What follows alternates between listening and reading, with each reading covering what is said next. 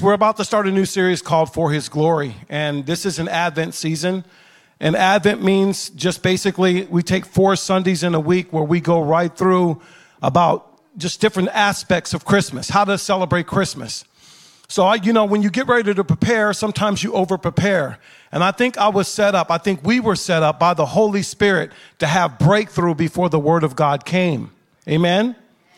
So, as we go into this series, my role here today is to talk about prophets and promises. How do prophets, what did they do? What was the message in their heart when they talked about the Messiah? Before we jump right into our main scripture, we're going to be in Isaiah 9, 6, and 7. That's all we're going today. That's it. You guys better buckle up, Buttercup, because we about to go. I want to challenge you that we talk about the Messiah coming and being born, but your Lord and Savior is not a baby. I'll say, our Lord and Savior is not in a manger. He is sitting next to God Almighty at the right hand of the Father. So, yes, we should celebrate that he came, but he came and defeated everything that the devil could do. He defeated him. So, we celebrate Christmas differently now because we winning. Can I get an amen? All right. So I want you to turn to Isaiah chapter 9, verse 6 and 7. For unto us a child shall be born, to us a son shall be given, and the government shall be upon his shoulders. And the name shall, and his name shall be called Wonderful, Counselor, mighty God, everlasting Father, Prince of Peace. There shall be no end to his increase to his government and of peace. He shall rule on the throne of David and over his kingdom to establish it and uphold it with justice and righteousness from that time forward and forevermore. The zeal of the Lord of hosts will accomplish this. Now, this scripture is just one of many prophecies that men and women began to prophesy about our Lord and Savior. So let me just start really quick on why God did it this way because we have 18 minutes and I'm going to get into the meat of the message. Everything that God did from the Garden of Eden until now is motivated by his love. When Adam and Eve in the garden, when he created them, when they fell into sin, God's, God's heart was broken because what was broken in the garden was intimacy with face to face relationship with God. It wasn't their natural bodies. They kept living. It wasn't anything that they were going to be. They kept being it. What was missing was the element of your heavenly father. And God said something in Genesis 3:15. Let me read it to you right now. It was the first prophecy to come against the devil. He says, "And I will put enmity, open hostility between you and the woman, and between your seed the devil's offspring and her seed. They're talking about Mary and Jesus. Oh. He shall fatally bruise his head, and you shall only bruise his heel. That was the first prophecy from God our Father from the Garden of Eden. What is he saying here? He's saying right here that Jesus defeated the enemy that Jesus stepped on the enemy's head. He defeated him. He took the keys of the kingdom and gave us victory. If God is saying that in the beginning of time, He is the same yesterday, He is the same today, and He's the same forevermore. God does not change. It's about intimacy when we talk about Christmas. It's not about the presents. It's not about the PS5s and what you have.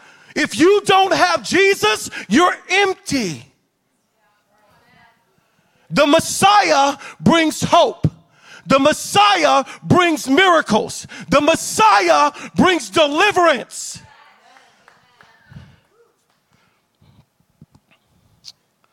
Are you with me? I'm so glad. So let's get into it. I'm going to stay right here and I'm going to give you revelation. Maybe, maybe you're new here, like, well, Pastor Jeff, what's revelation? That means the Spirit of God has revealed these spiritual truths right here. For unto us a child shall be born. That simply means that back in Genesis 3:15, God says that Jesus was going to come and defeat the devil. We just read it. That means that God hasn't changed his mind.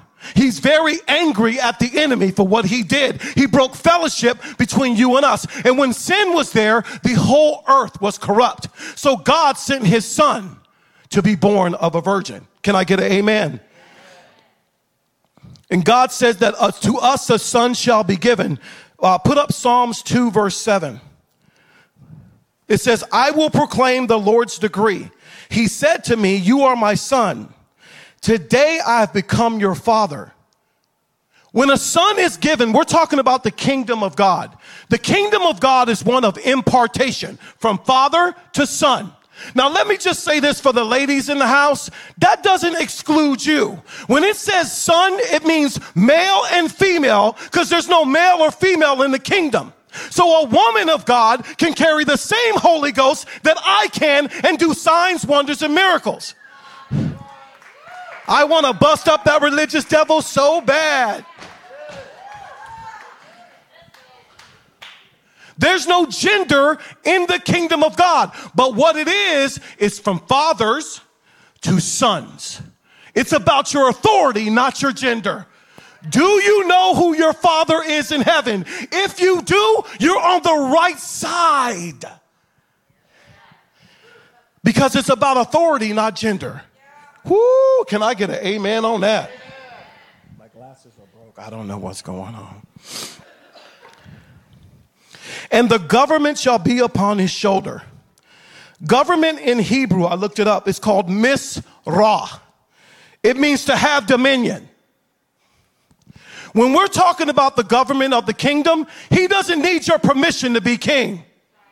He's not asking you what I should do or what you, what do you think I should do? He is King Jesus.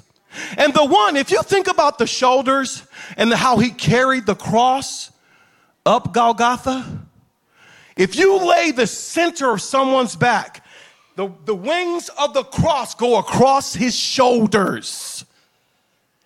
The one that can carry the cross wears the crown. He's the only one that is able to wear the crown. So his government rules. I don't care what the interest rate is. It doesn't matter. I don't live in that kingdom. Oh my God, that was so good. You should have jumped up. It was amazing. This Christmas season, don't go in debt trying to get something for your kids. Can I be practical? I tell my children, because I'm in a different season, I've been, I've been Santa Claus, I've been Jesus all 12 months. I'm not going to take all this, all the money in the world to go in debt so you know how much I love you. There's food on the table, the water is warm, there's plates for you to eat on. Everything has been provided to me by our Heavenly Father. Let's celebrate every month a provision from Jehovah Jireh.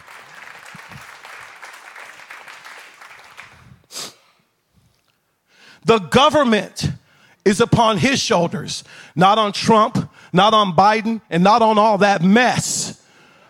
That's mess. That's a bunch of mess. Because if you stay in that kingdom, you will walk in the spirit of confusion.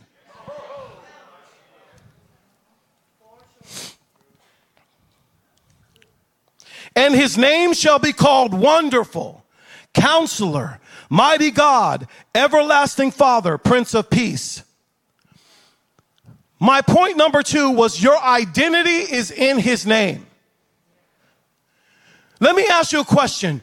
What are you going to do in your life? How can you align your life to match this name? You can't do anything in your strength. His name is great. Whoa, this is good. Go to Proverbs, put up Proverbs 22 1. It says, A good name is rather to be chosen than great riches, and loving favor rather than silver and gold. When you know who your daddy is and you know his names, you will align to his nature. My natural father's name was Robert Jr. Jones. He wasn't my natural biological father. He adopted me at seven years old. But to the day he went to be with Jesus, I look like him. I sound like him. My facial features didn't come from his natural seed. But there's something called the spirit of adoption. That when you walk in the Spirit of God and you know who the names of God are, your nature aligns to whom you belong That's good. 10 minutes. How am I doing? Um, God is good. He is gracious. So let's let's go through some of his names. I looked up his names really fast, okay? Wonderful. In the Hebrew, Pele. It means a miracle, a marvelous thing, wonderfully made. So when you say, God, you're wonderful, He's a miracle. We've seen Pat roll out. That's a wonderful miracle. The God of wonder. When we say counselor, in the Hebrew is. I, I, I, I don't know. That's what it says. it means to deliberate or resolve. It means to take advice, advise well, to give and take counsel.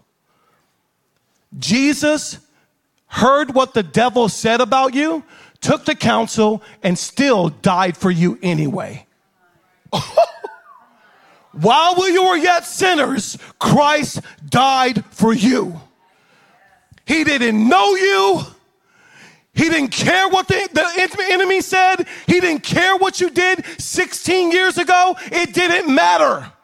He took that counsel and said, I am enough. I will lay my life down for them. That's a Messiah. That's worth celebrating during Christmas. Mighty God, Gabor. Whew. Gabor. One of God's names is Jehovah Gabor. It means powerful, warrior, champion, chief, giant, mighty man, strong man, valiant man. Man, every time I was doing that, y'all should have been clapping like I'm just. but listen to what he's saying.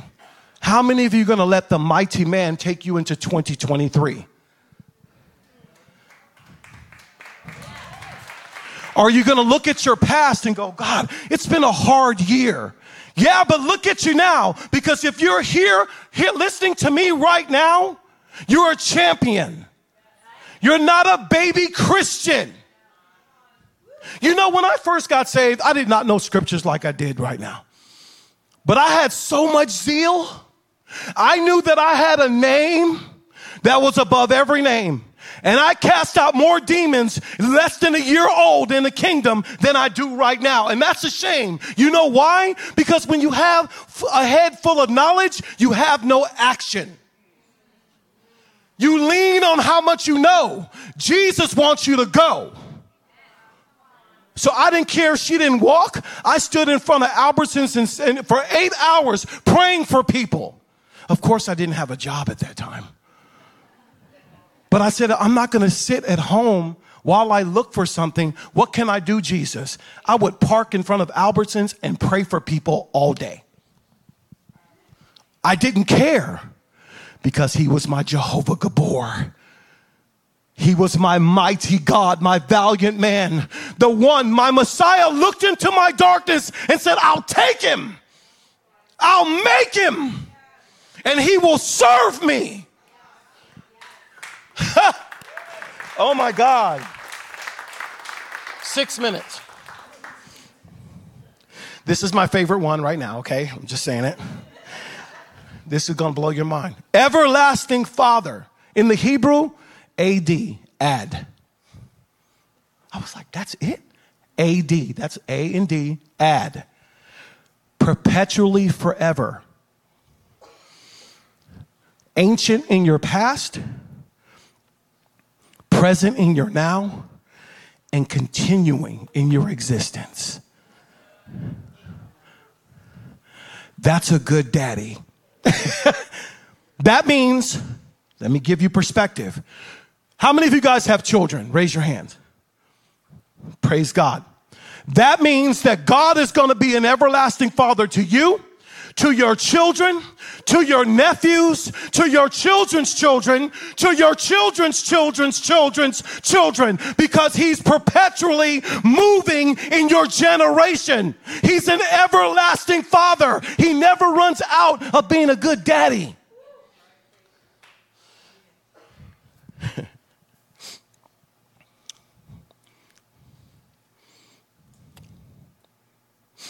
Point number three, because I got to close. The Bible says at the end of that, at the end of those scriptures, that the zeal of the Lord will perform this. My point is, God will not relent until you win. We have to stop looking at God and Jesus as being passive. The lion lays down with the lamb because the lion knows he's a lion. He can kill the lamb. It doesn't matter. He holds that for something else. Our Jesus, your Messiah, is not passive. So on Christmas, when you have family and you're getting a little nervous as you raise up the standard, celebrate them by celebrating Him. And I'm not trying to put anyone down, but I'm going to live according to the scripture on what it says about me. And it says that the zeal of the Lord will perform it. That means that the zeal, a burning desire, a zeal that God will not relent. So that means that your Messiah brings all his angels, all the warring angels. You have the fullness of the Holy Spirit. You can't lose. Four minutes. Julius, can you come out or come up?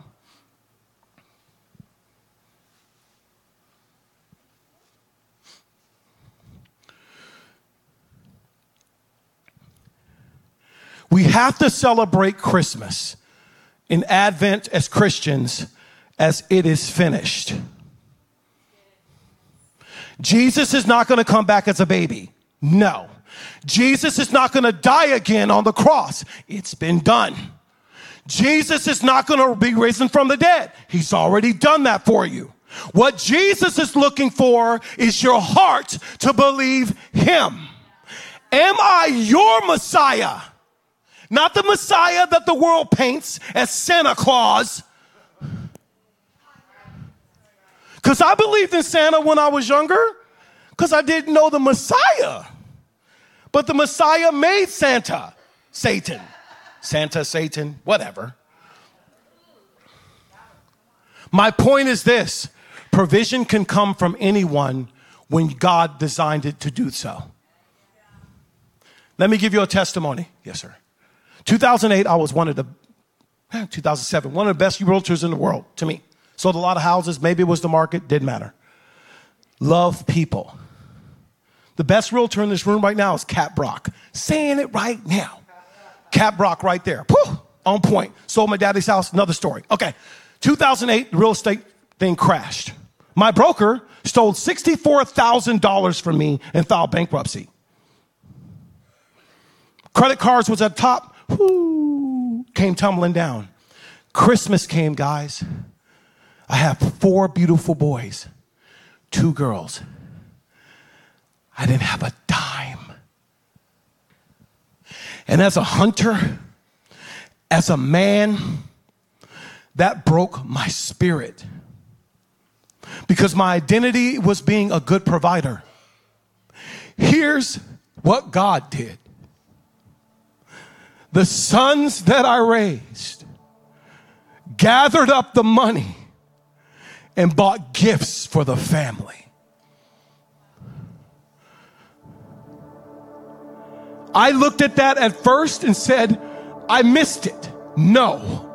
God showed me right then and there. And let me give you another secret. The four boys are not my natural sons. I married Gail, Alicia, Noah, Lonnie Jones with four boys, and I never called them stepkids because that ain't in the Bible.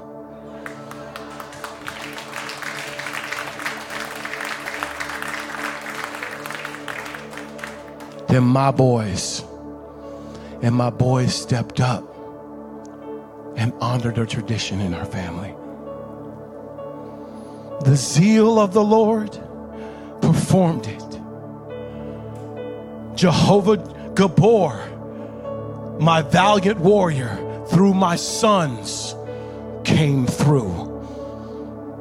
He is my Messiah then, He is your Messiah now.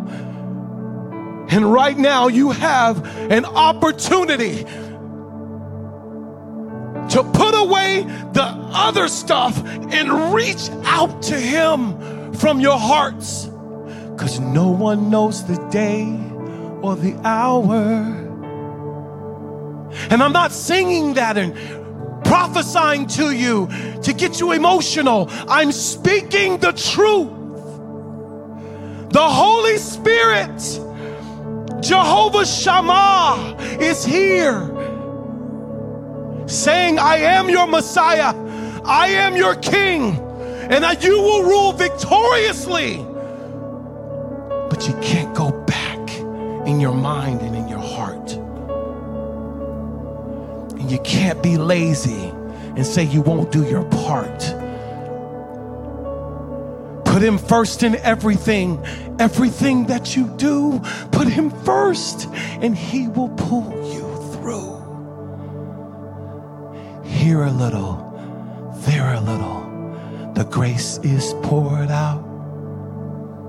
Here a little, there a little. His grace is poured out. His grace is in the room. His grace is grace, everlasting grace. Stand to your feet.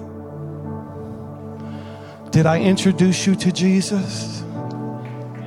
I did.